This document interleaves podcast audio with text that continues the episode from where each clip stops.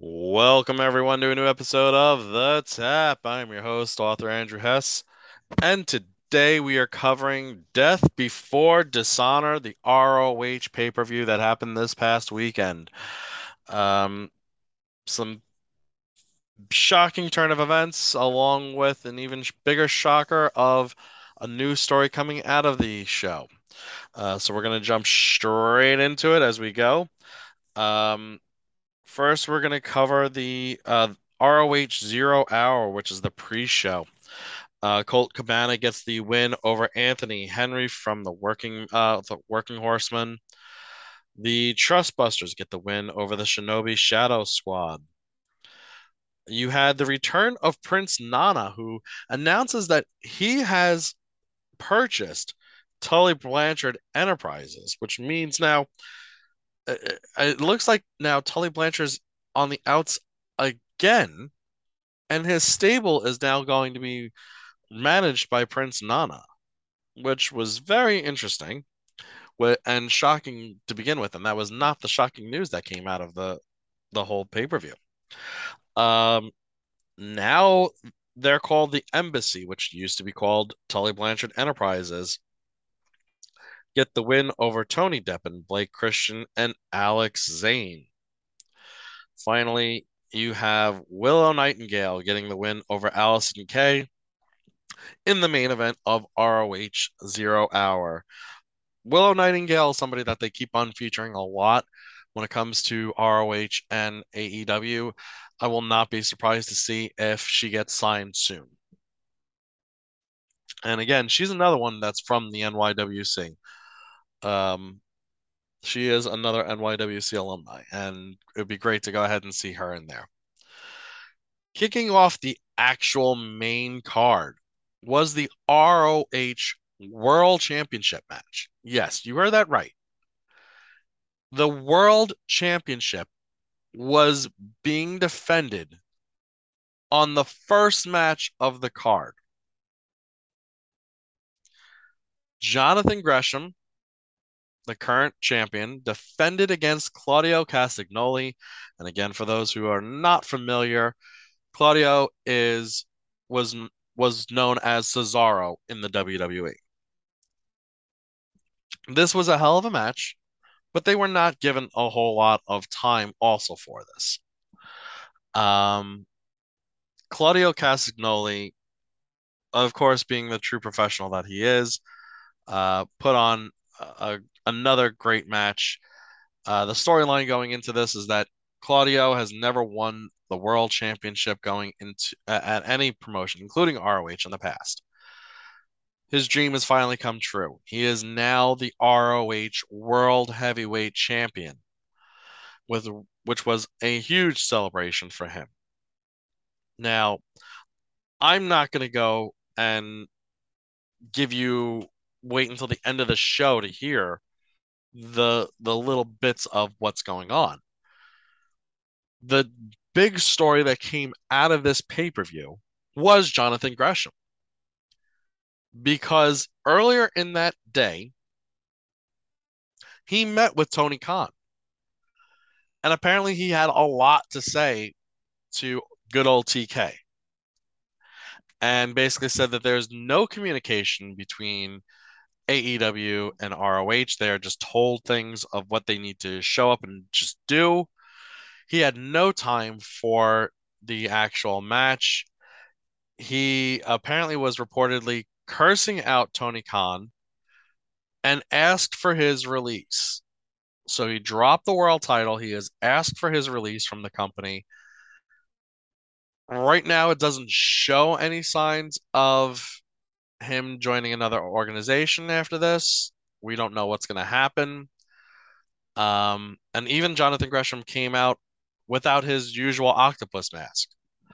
Um, and in his mind, he wound up saying that it was because he wanted to he wanted to see things clearly. He was seeing things clearly for the first time in a long time, and he wanted to go out for what could potentially be his last match with clear vision. Well, I don't really know what's going on necessarily in the AEW ROH world. I don't know how much of this is true, but apparently there have been other reports of this happening and with other ROH talent being unhappy in the past. Um, so I, I think at this point, I think Tony Khan took on a lot more than he could chew with both organizations. I mean, realistically, you got four shows on AEW, and then you're throwing together random pay-per-views for ROH.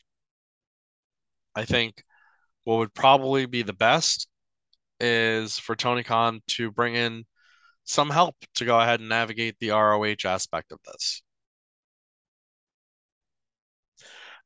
Um, I honestly want to see ROH succeed under the AEW banner. I really do. I've always been a fan of ROH since I since I found uh, found out about it. I really did not become well known into the world of ROH until the early 2010s.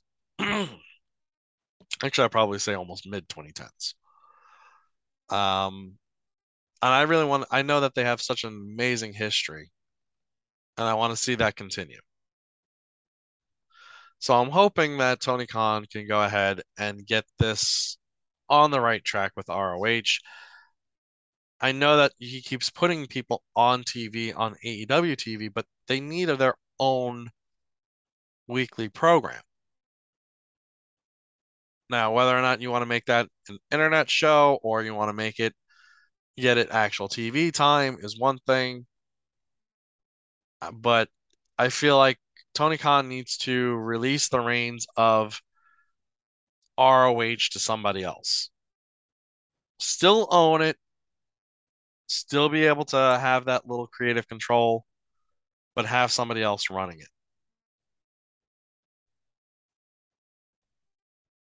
I mean, hell, I'm open for it. It's just a shot in the dark, but I, you know, know that it'll never happen. But hey, shot in the dark. I'm open. I'm available for it if you really want. Because I I think honestly ROH is they have such a great history. I mean, they've produced some of the best wrestlers in the industry today.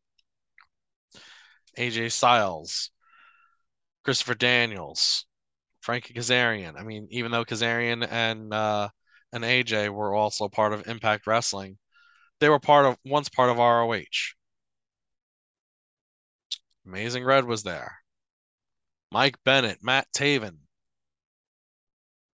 Young Bucks, because honestly, the Young Bucks were not really they they didn't get over too well in Impact Wrestling when they were there.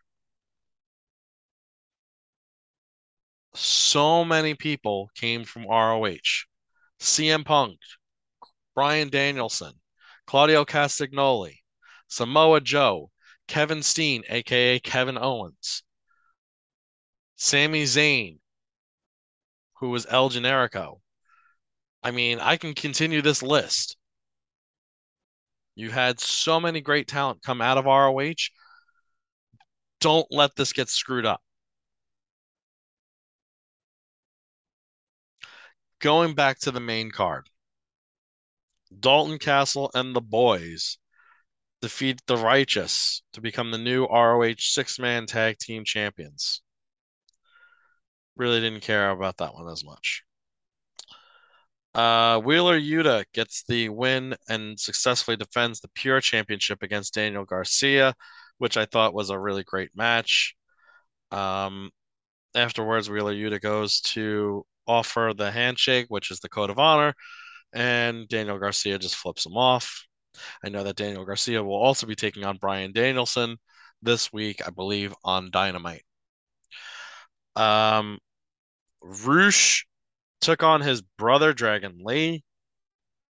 Uh, Rush gets the win and has actually earned himself an AEW interim world title shot. I believe that's also coming up on Dynamite this week. Um, but Rush and, and Dragon Lee really stole the show. Um, for a one-on-one match, for pretty much everything other than the main event, this was the match to see. Um, including the fact that you had Dragon Lee do a suicide dive through the ropes, hit into Rush, and break a table. I mean, was just insane. Uh, Mercedes Martinez successfully defends the ROH Women's Championship over Serena Deeb. Um, Samoa Joe successfully defends the ROH TV Championship against Jay Lethal, which was another amazing match.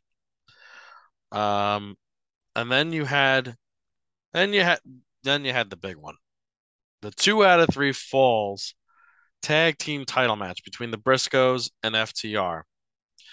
Uh, Briscoes get the win on the first fall, hitting the Doomsday device on uh, on the team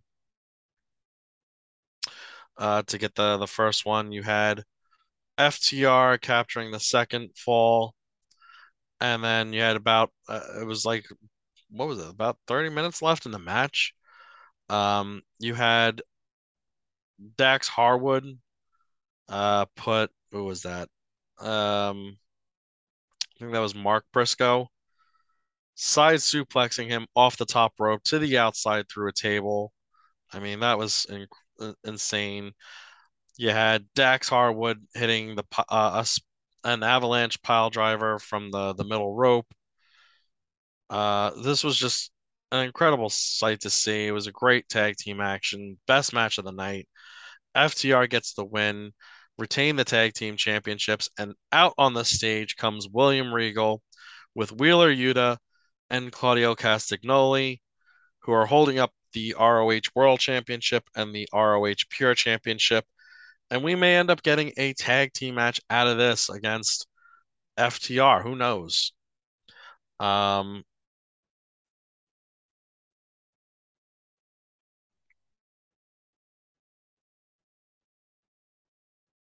I, I don't know what's going on, but uh, it's just so much craziness that's going on in the world of ROH.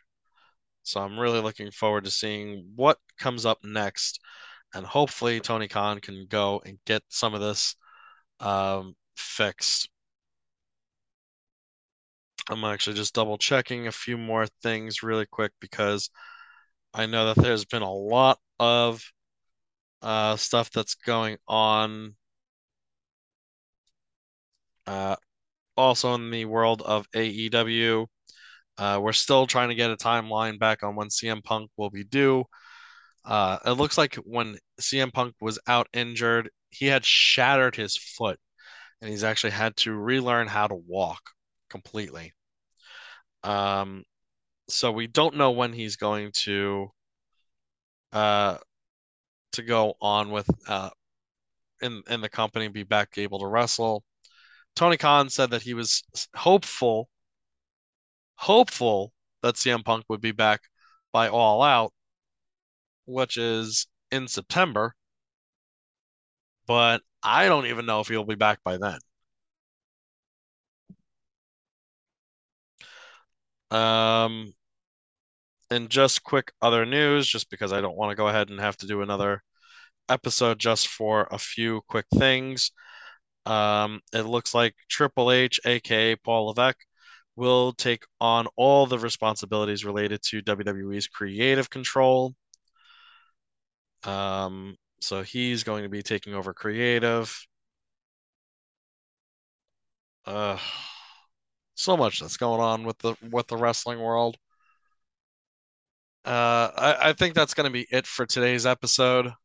We got so much that's coming down, and I want to see what where we're going from here because honestly, between AEW and ROH's rocky relationship and WWE with Vince McMahon retiring and Triple H and Stephanie basically taking over things, the whole wrestling world is just completely chaotic right now. So, and this could be for the best. But we're going to have to find out. Hopefully, we're going to start finding out tonight on Raw how things are going to go. But from what I'm being told, they don't want anything major happening just yet because, uh, you know, in WWE anyway, because they don't want to rock the boat with any investors and stockholders and the board. So we're going to continue to see where things go from here. Until next time, I am author Andrew Hess, and this has been The Tap.